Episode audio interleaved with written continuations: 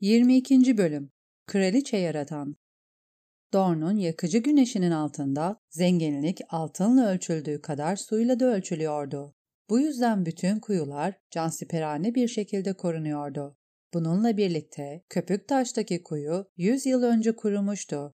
Kuyunun muhafızları, oluklu sütunları ve üç katlı kemerleri olan mütevazi kaleyi terk ederek daha ıslak bir yere gitmek için oradan ayrılmışlardı. Daha sonra kum geri dönmüş ve kendisine ait olanı almıştı. Eriyen Martel tam güneş batarken Direy ve Silva ile birlikte geldi. Batı seması altına ve mora boyanmış bir duvar halısına benziyordu. Bulutlar kızıl ışıldıyordu. Yıkıntılar da ışıldıyormuş gibi görünüyordu. Devrik sütunlar pembe parlıyordu. Çatlak taş zeminde kırmızı gölgeler sürünüyordu ve kumlar ışık azaldıkça altından turuncuya, turuncudan mora devriliyordu. Garen diğerlerinden birkaç saat önce gelmişti. Siyah yıldızla kaplı şövalyede önceki gün. Garen'ın atlara su içirmesine yardım ederken, ''Burası çok güzel.'' dedi Drey. Kendi sularını kendileri getirmişlerdi. Dorn'un kum sinekleri hızlı ve yorulmazdı. Diğer atlar pes ettikten sonra fersahlar boyunca ilerlemeye devam ederlerdi. Ama onlar bile susuz koşamazdı.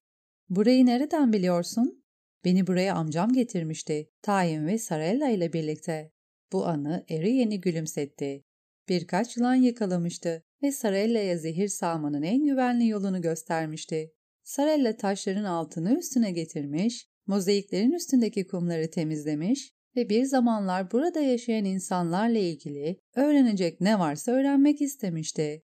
''Peki siz ne yapmıştınız prenses?'' diye sordu Benekli Silva.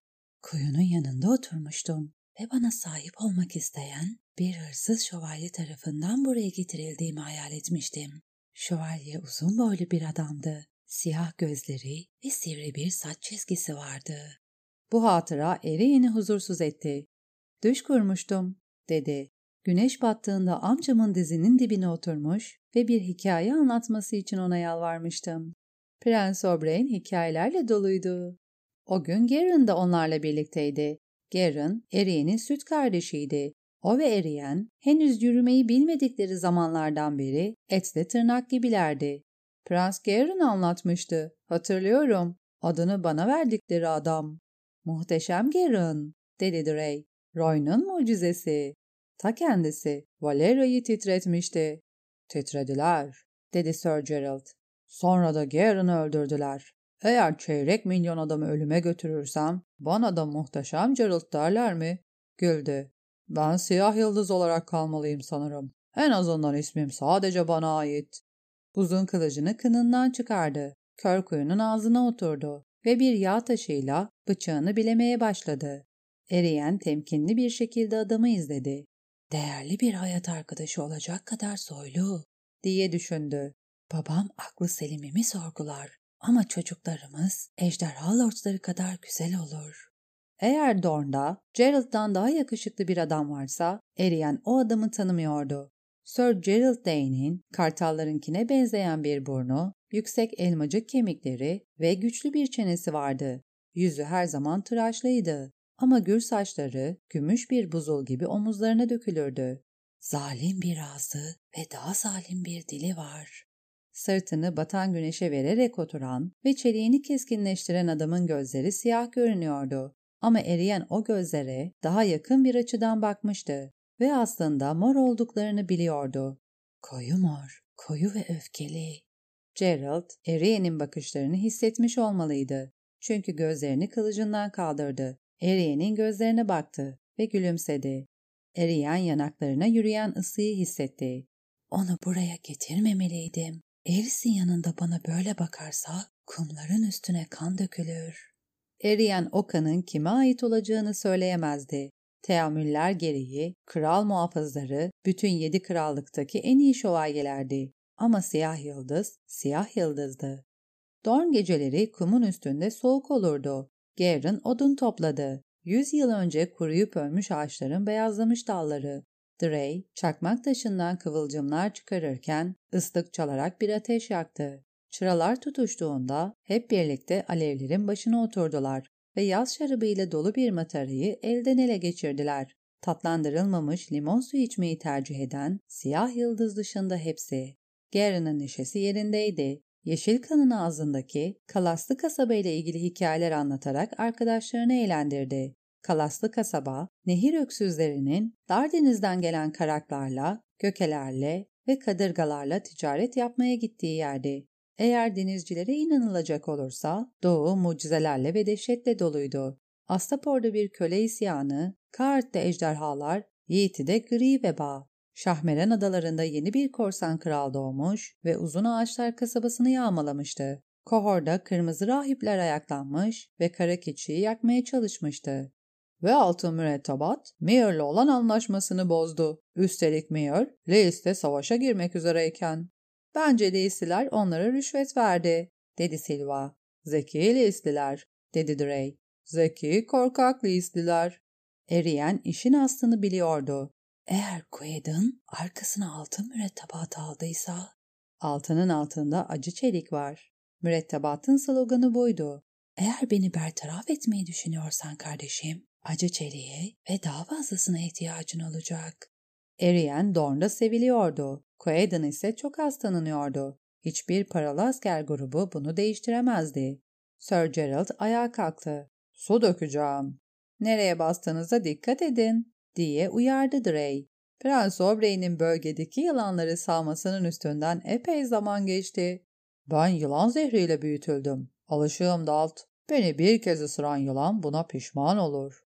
Sir Gerald, kırık bir kemerin altından geçerek ortadan kayboldu. Şövalye gittiğinde diğerleri bakıştı. ''Beni affedin prenses.'' dedi Garen hafifçe. ''Ama bu adamdan hoşlanmıyorum.'' ''Yazık.'' dedi Drey. ''Bildiğim kadarıyla o sana aşık.'' ''Ona ihtiyacımız var.'' diye hatırlattı Eriyen. ''Onun kılıcına ihtiyaç duyabiliriz ve kalesine kesinlikle ihtiyaç duyacağız.'' ''Yüksek dergah, Dorn'daki tek kale değil.'' dedi Benekli Silva. ''Ve sizi çok seven başka şövalyeler de var. Drey bir şövalye.'' ''Öyleyim.'' diye doğruladı Drey. ''Harika bir atım ve çok iyi bir kılıcım var. Yiğitliğim hepsinden iyi. Yüzlerce şeyden daha iyi.'' dedi Garen. Eriyen onları şakalaşmalarıyla baş başa bıraktı. Kuzeni Tay'nin yanı sıra Drey ve Benekli Silva onun en iyi arkadaşlarıydı. Garen henüz süt emdikleri zamanlardan beri Eriyen'le dalga geçerdi. Ama Eriyen o an kimseyle şakalaşacak durumda değildi. Güneş batmıştı ve gökyüzü yıldızlarla doluydu. Bir sürü yıldız. Eriyen oluklu bir sütuna yaslandı. Kardeşinin de bu gece aynı yıldızlara bakıp bakmadığını merak etti. Beyaz olanı görüyor musun Quaid'in? Pırıl pırıl yananı. O Naymer yanı yıldızı ve onun arkasındaki dumanlı şerit. Onlarda on bin gemi. Naymerya bütün erkeklerden daha parlak yandı. Ben de öyle yanacağım. Beni doğumla kazandığım haktan mahrum edemeyeceksin. Quaidin, demir ormanına gönderildiğinde küçüktü. Annelerine sorulacak olursa çok küçük. Norvoslular çocuklarını vesayete göndermezdi ve Lady Mollerio, oğlunu ondan uzaklaştıran Prens Doran'ı asla affetmemişti. Eriyen, babasının, bundan ben de senin kadar hoşlanmıyorum, dediğini duymuştu. Lakin ortada bir kan borcu var ve Lord Orman'ın kabul edeceği tek sikke Quedon. Sikke mi? diye bağırmıştı Eriyen'in annesi. O senin oğlun. Ne çeşit bir baba borcunu ödemek için kendi etini ve kanını kullanır? Prens olan bir baba, diye cevaplamıştı Doran Martel. Prens Doran, oğlunun hala Lord Hironwood'la birlikte olduğunu iddia ediyordu. Ama Garen'ın annesi Quaidon'ı Kalaslı kasabada bir tacir kılığında görmüştü. Quaidon'ın arkadaşlarından biri şaşı gözlüydü. Tıpkı Lord Under'ın arsız oğlu Kaleidos Hironwood gibi. Lisanlar konusunda ustalaşmış bir üstad da onlarla birlikte yolculuk ediyordu. Kardeşim düşündüğü kadar zeki değil. Zeki bir adam Eskişehir'den yola çıkardı. Bu daha uzun bir yolculuk anlamına gelse bile Eskişehir'de fark edilmeden dolaşabilirdi. Kalaslı kasabanın öksüzlerinin arasında Eriye'nin dostları vardı.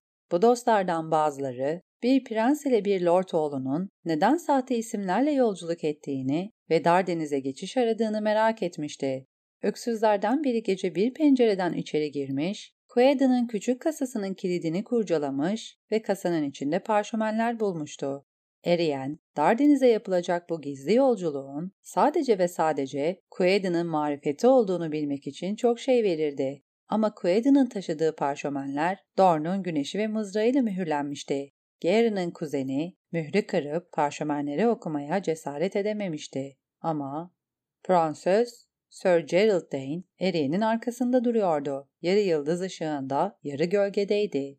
Su dökmeniz nasıldı? diye sordu eriyen cilveli bir tavırla. Kumlar müteşekkir oldu. Dane tek ayağını bir heykelin başına koydu. Yüzü kumlar tarafından aşındırılmış heykel bir zamanlar muhtemelen bakireydi. Su dökerken düşündüm de şu yaptığınız plan size istediğiniz şeyi teslim edemeyebilir. Ve benim istediğim şey nedir sir? Kum yılanlarının özgürlüğü. Oberyn ve Elia için intikam. Şarkıyı biliyor muyum? Biraz aslan kanı tatmak istiyorsunuz. Bu ve doğum hakkım. Güneş mızrağını ve babamın makamını istiyorum. Dornu istiyorum. Ben adalet istiyorum. Adını ne koyarsanız koyun. Lannister kızına taş giydirmek beyhude bir eylem. Kız asla demir tahta oturmayacak. Siz de istediğiniz savaşı alamayacaksınız. Aslan o kadar kolay tahrik olmaz. Aslan öldü. Dişi aslanın hangi yavruyu tercih edeceğini kim bilebilir? Kendi mağarasında olan yavruyu. Sir Gerald kılıcını çekti. Bıçak yıldız ışığında parladı. Yalanlar kadar keskindi.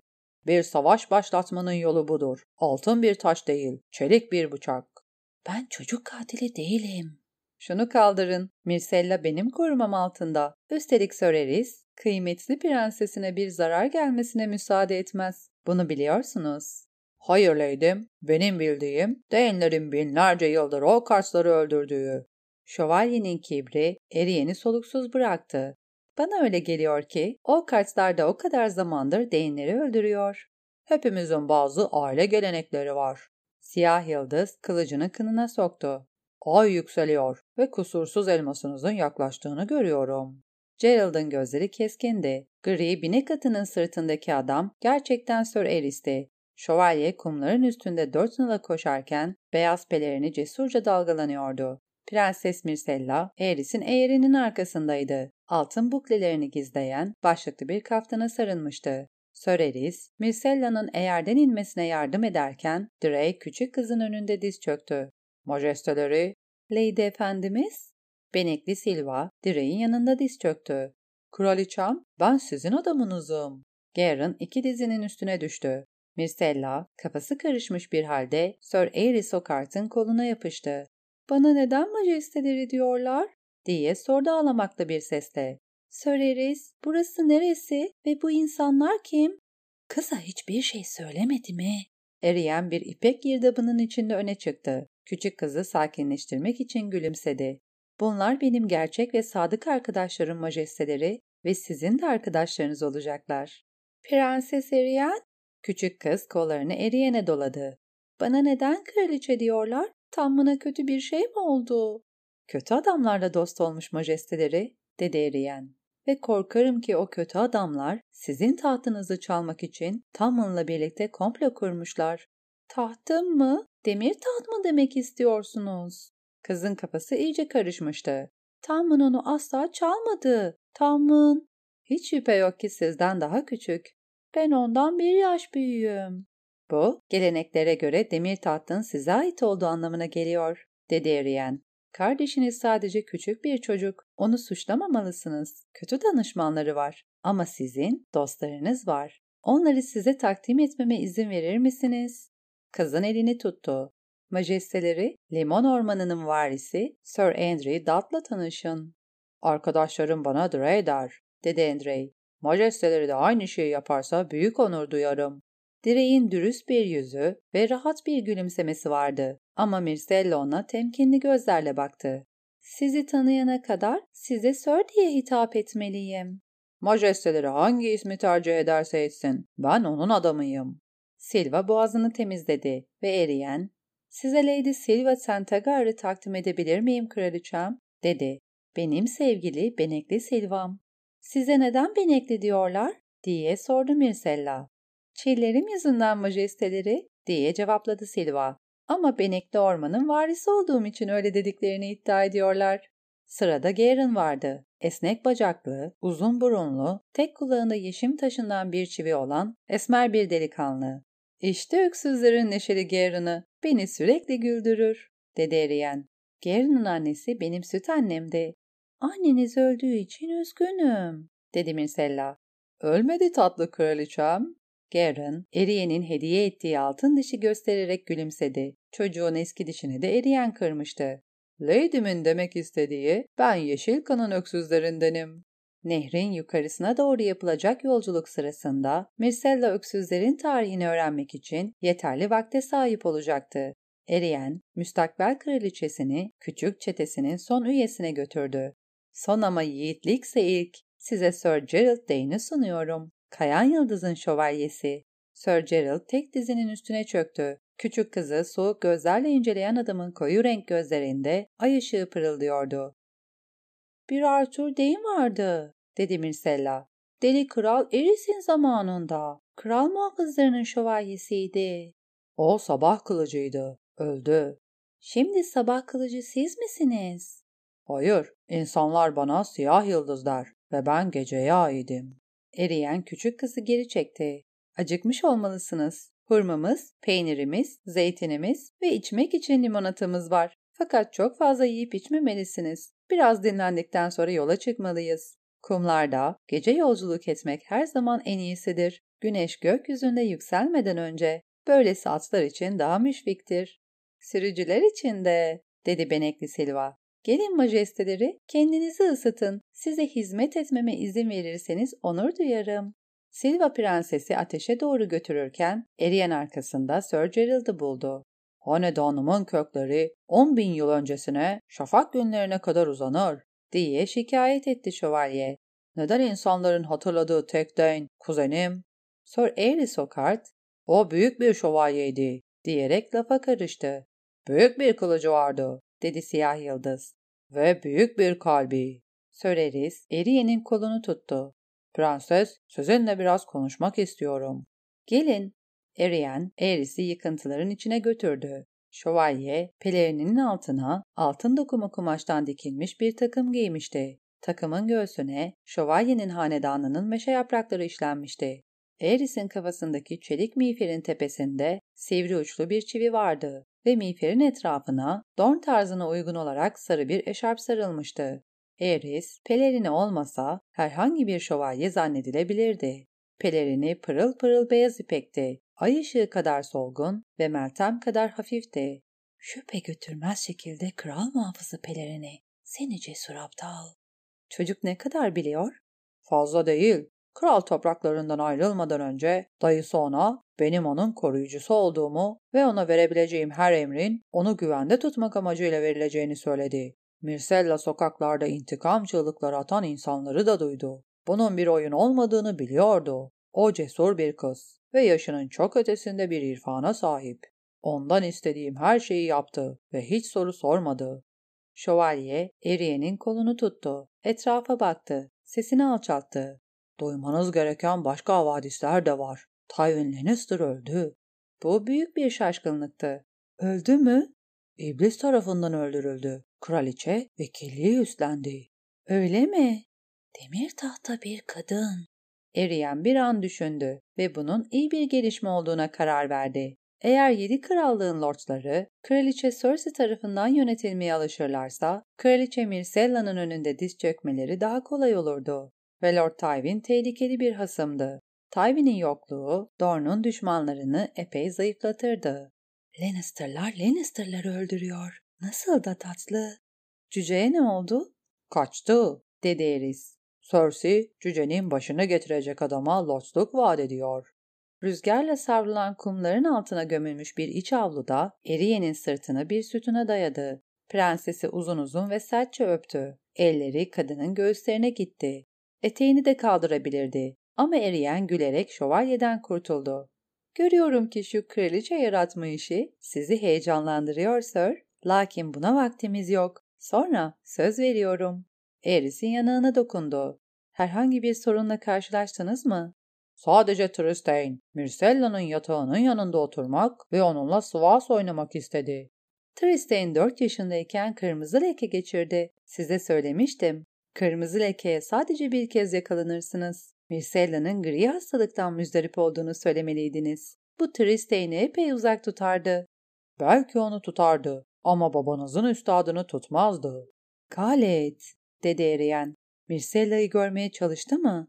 Ben kızın yüzündeki kırmızı lekeleri tarif ettikten sonra bir kez bile denemedi. Hastalık doğal seyrini izleyip geçene kadar yapacak bir şey olmadığını söyledi ve kızın kaşıntılarını hafifletmek için bir kavanoz merhem verdi. 10 yaşın altındaki hiç kimse kırmızı lekeden ölmemişti. Fakat bu hastalık yetişkinler için ölümcül olabilirdi ve Üstad Khaled çocukluğunda kırmızı leke geçirmemişti. Eriyen bunu 8 yaşında kendi lekelerinden müzdarip olduğunda öğrenmişti. Güzel, dedi.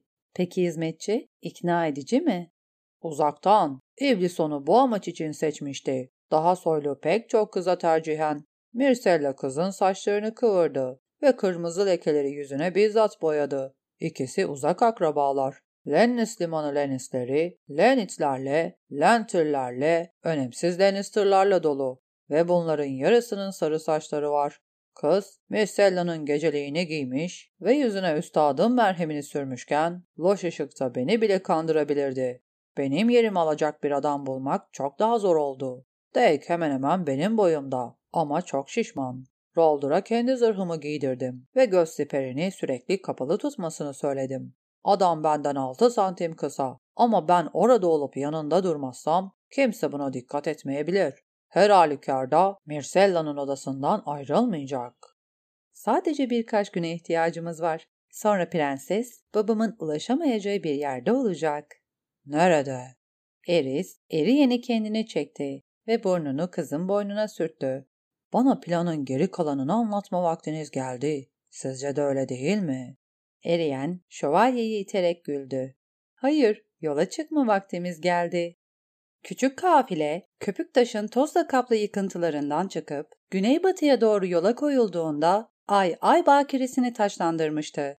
Eriyen ile Sir Eris kafileye liderlik ediyordu. Oyunbaz bir kısrağın sırtında oturan Mircella ikisinin arasındaydı. Garen, Benekli Silva ile birlikte onların hemen arkasındaydı. Eriyen'in iki dornu şövalyesi en gerideydi. Yedi kişiyiz, diye fark etti Eriyen. Bunu daha önce düşünmemişti. Ama yedi kişi olmaları davaları için iyi bir alametmiş gibi görünüyordu. Şan'a giden yolda yedi süvari. Bir gün ozanlar hepimizi ölümsüz kılacaklar. Drey daha büyük bir kafile istemişti ama bu dikkat çekerdi ve fazladan her adam ihanet riskini ikiye katlardı. Babam bana hiç değilse bu kadarını öğretti. Doran Martel, genç ve güçlü olduğu zamanlarda bile sessizliğe ve sırlara çok önem veren tedbirli bir adamdı. Babamın yüklerinden kurtulma vakti geldi. Fakat onun onuruna ya da şahsına en küçük bir saygısızlık yapılmasına izin vermeyeceğim. Arian, babasını su bahçelerine geri gönderecekti. Prens Doran, kalan yıllarını gülen çocukların ve limonla portakal kokularının arasında geçirecekti. Evet, Quaden da ona eşlik edebilir. Mesella'ya taç giydirdiğimde ve kum yılanlarını özgür bıraktığımda bütün Dorn benim sancağıma destek verecek. Ironwood'lar Quaden'dan yana olabilirdi ama tek başlarına tehlike teşkil etmezlerdi. Eğer Tamman'ın ve Lannister'ların tarafına geçerlerse Siyah Yıldız onların köklerini ve dallarını imha ederdi.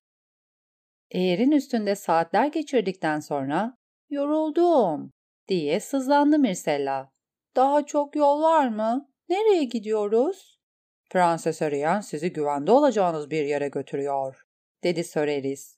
''Bu uzun bir yolculuk.'' dedi Arian.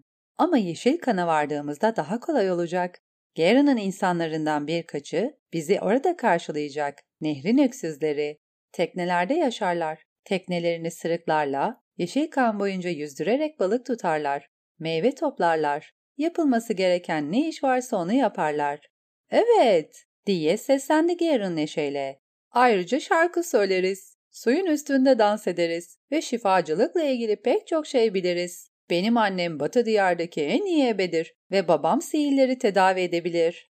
Eğer anneleriniz ve babalarınız varsa nasıl öksüz olabilirsiniz? diye sordu Mircella. Onlar Roynar diye açıkladı Eriyen ve onların annesi Royn Nehri'ydi. Myrcella anlamadı. Ben sizin Royner olduğunuzu sanıyordum. Yani Dornuların.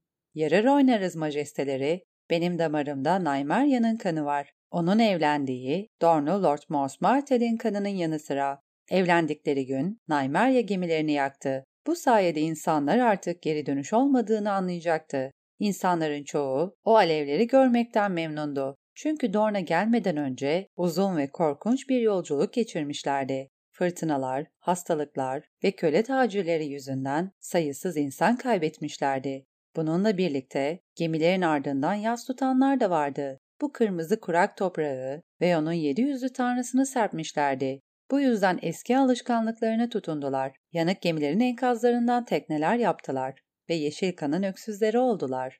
Onların şarkısındaki anne bizim annemiz değil. Onları şafak günlerinden beri sularıyla besleyen Royn anne. Roynarların bir kaplumbağa tanrısı olduğunu duymuştum, dedi Söreris. Nehrin yaşlı adamı, daha küçük bir tanrıdır, dedi Garen. O da nehir anneden doğdu ve akan suların altında yaşayan her şeyin hakimiyetini kazanmak için yengeç kralla dövüştü. Aa, dedi Mirsella. Anladığım kadarıyla siz de bazı büyük mücadeleler kazanmışsınız majesteleri, dedi Drey çok neşeli bir sesle. Sivas masasında cesur prensimiz Tristane'e hiç merhamet göstermediğiniz söyleniyor. Taşlarını her zaman aynı şekilde diziyor. Bütün dağlar önde ve filler geçitlerde, dedi Mirsella. Ben de aralardan ejderhalarımı gönderiyorum ve onun fillerini yediriyorum. Oyunu hizmetçiniz de oynuyor mu? Rosamund mı? diye sordu Mirsella. Hayır, onu öğretmeye çalıştım ama kuralların çok zor olduğunu söyledi. O da bir Lannister değil mi? dedi Lady Silva.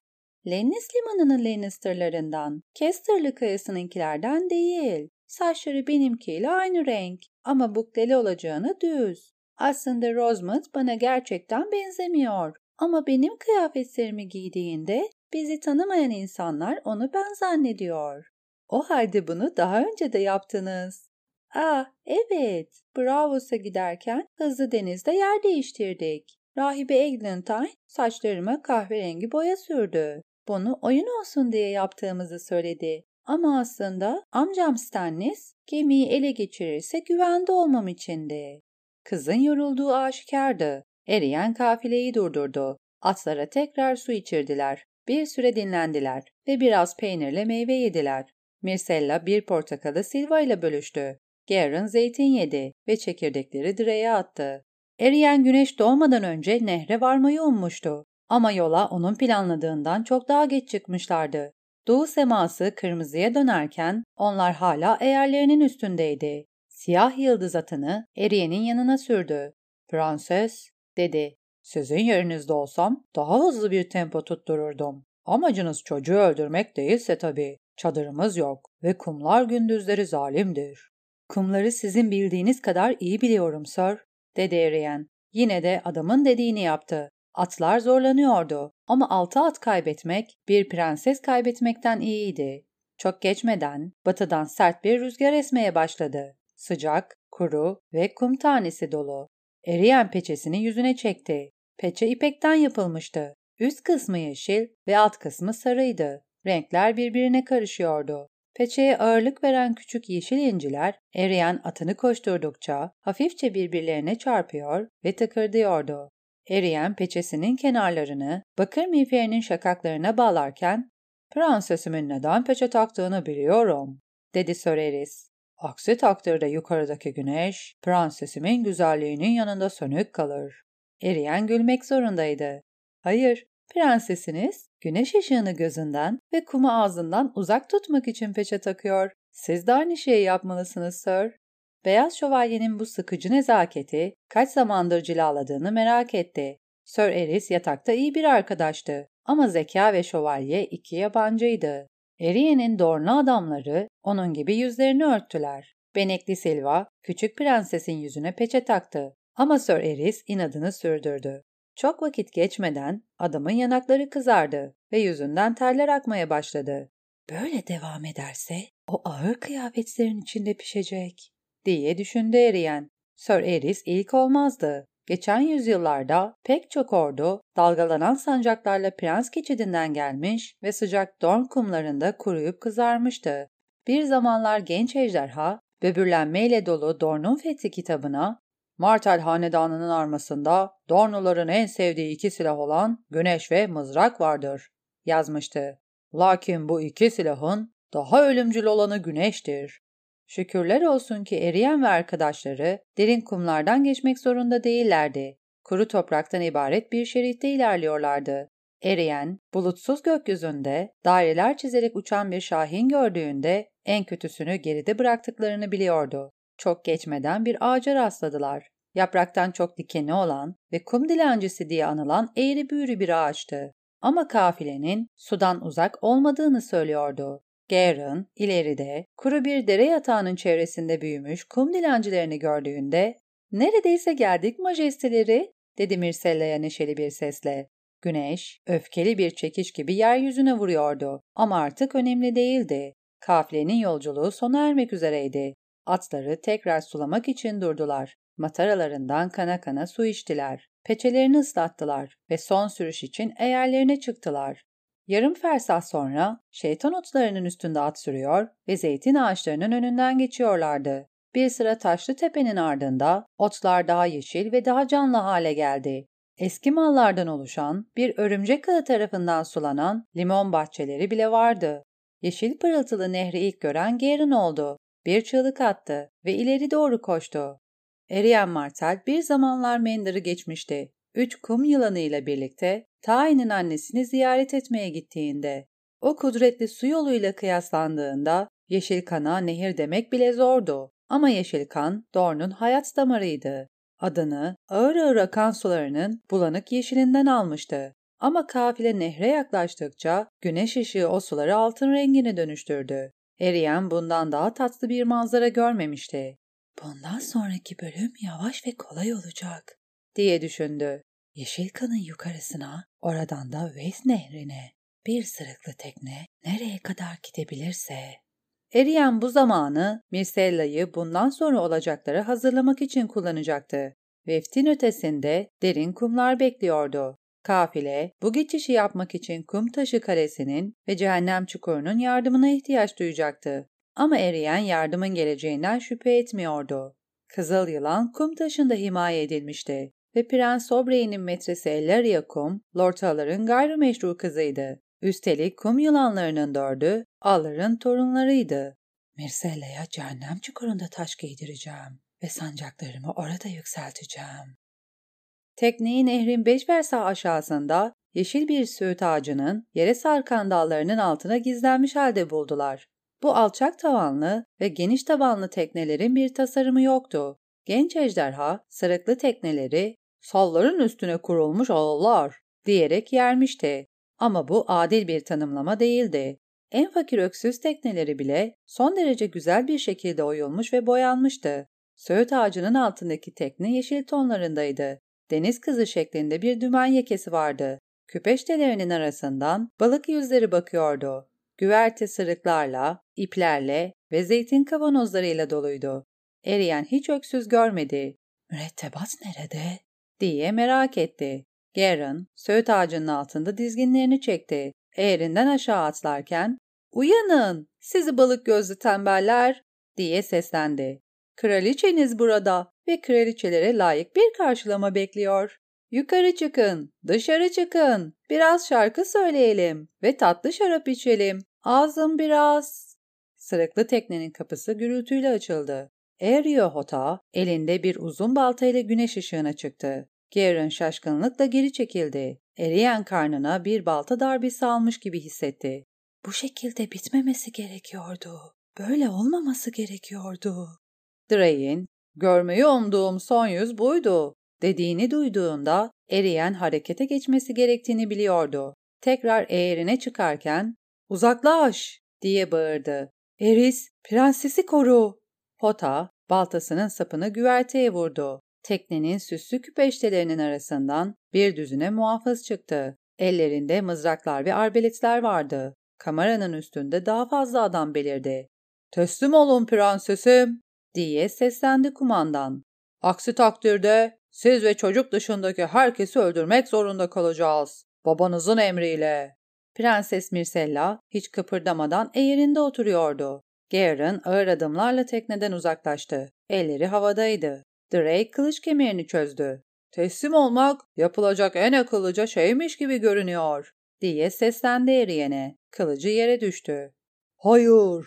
Sir Aerys Oakart atını Eriyen'le arbaletlerin arasına soktu. Elindeki silah gümüş gibi parlıyordu. Kalkanını askıdan indirdi ve sol kolunu kayışlara geçirdi. Ben hala nefes alıyorken prensesi götüremezsiniz. Eriyen sadece seni pervasız aptal diye düşünecek kadar vakit buldu. Ne yaptığını sanıyorsun? Siyah yıldızın kahkahası çınladı. Kör müsün yoksa aptal mısın o kart? Çok kalabalıklar. Kılıcını yerine koy. Onun dediğini yapın Sir dedi Drey. Ele geçirildik Sir diye seslenebilirdi Eriyen. Sizin ölümünüz bizi serbest bırakmaz. Eğer prensesinizi seviyorsanız teslim olun. Ama konuşmaya çalıştığında kelimeler boğazına takıldı. Söreris ona özlem dolu son bir bakış attı. Sonra altın mahmuzlarını atının karnına vurdu ve harekete geçti. Atını doğrudan sırıklı teknenin üstüne sürdü. Beyaz pelerin arkasından akıyordu. Eriyen Martel daha önce bu kadar yiğitçe ve bu kadar aptalca bir şey görmemişti. ''Hayır!'' diye bağırdı ama geç kalmıştı.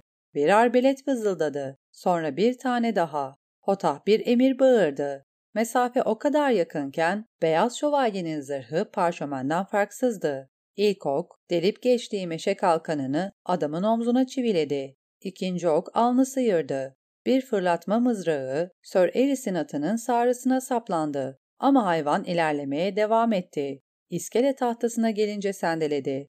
''Hayır!'' diye bağırıyordu bir kız. Küçük, aptal bir kız.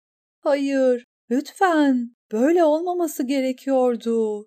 Eriyen, Mircella'nın da bağırdığını duyabiliyordu. Kızın sesi korkuyla tizleşmişti. Sir Eris'in uzun kılıcı bir sağa bir sola savruldu ve iki mızrakçı yere devrildi. Şövalyenin atı şaha kalktı ve arbeletini tekrar doldurmaya çalışan bir muhafızın yüzünü tekmeledi. Fakat diğer arbeletler ok fırlatmaya ve hayvanı vurmaya devam ediyordu. İri süvari atı yana sendeledi ve güverteye devrildi. Söreris bir şekilde hayvanın altında kalmaktan kurtuldu. Hatta kılıcını elinde tutmayı bile başardı. Ölen atının yanında zorlukla dizlerinin üstünde doğruldu ve tepesinde Erio Hotah'ı buldu. Beyaz şövalye kılıcını kaldırdı. Çok yavaştı. Hotah'ın uzun baltası Eris'in sağ kolunu omuz hizasından kesip kopardı. Kan zerreleri saçarak döndü ve korkunç bir çift el darbesiyle tekrar aşağı inip Eris Okart'ın kafasını havaya uçurdu. Şövalyenin başı sazların arasına düştü ve yeşil kan, kırmızı olanı yumuşak bir su sesi çıkararak yuttu. Eriyen atından indiğini hatırlamıyordu. Belki de düşmüştü. Bunu da hatırlamıyordu. Ama kendini ellerinin ve ayaklarının üstünde kumun içinde buldu. Titriyor, ağlıyor ve akşam yemeğini kusuyordu. Hayır. Düşünebildiği tek şey buydu. Hayır, hayır kimse zarar görmeyecekti. Her şey planlanmıştı. Çok dikkatliydim. Eriyotah'ın kükrediğini duydu. Peşinden gidin. Adam kaçmamalı. Peşinden gidin. Mircella yerdeydi. Feryat ediyordu. Titriyordu. Elleri solgun yüzündeydi. Parmaklarının arasından kan akıyordu. Eriyen anlamadı. Bazı adamlar onun ve arkadaşlarının etrafını sararken bazıları atlarına biniyordu. Ama bunların hiçbiri bir anlam ifade etmiyordu. Eriyen rüya görüyordu. Korkunç, kırmızı bir kabus. Bu gerçek olamaz. Birazdan uyanacağım ve kara basanıma güleceğim. Ellerini arkadan bağlamak istediklerinde Eriyen direnmedi. Muhafızlardan biri onu sertçe çekerek ayağa kaldırdı. Adam, Eriyen'in babasının renklerini giyiyordu. Bir başka muhafız öne eğildi ve çizmesinin içindeki fırlatma bıçağını aldı. Bıçak, Eriyen'in kuzeni Lady Nim'in hediyesiydi. Eriohota bıçağı muhafızdan aldı ve kaşlarını çatarak inceledi. Prens, sizi güneş mızrağına geri götürmemi söyledi, dedi. Yanakları ve alnı Eri Sokart'ın kanıyla çillenmişti. Üzgünüm küçük prenses. Eriyen, gözyaşlarıyla çizgilenmiş yüzünü yukarı kaldırdı. Nasıl bilebilir? diye sordu kumandana. Çok dikkatliydim. Nasıl bilebilir? Biri söyledi. Hotah omuzlarını silkti. Biri her zaman söyler. 22. bölümün sonu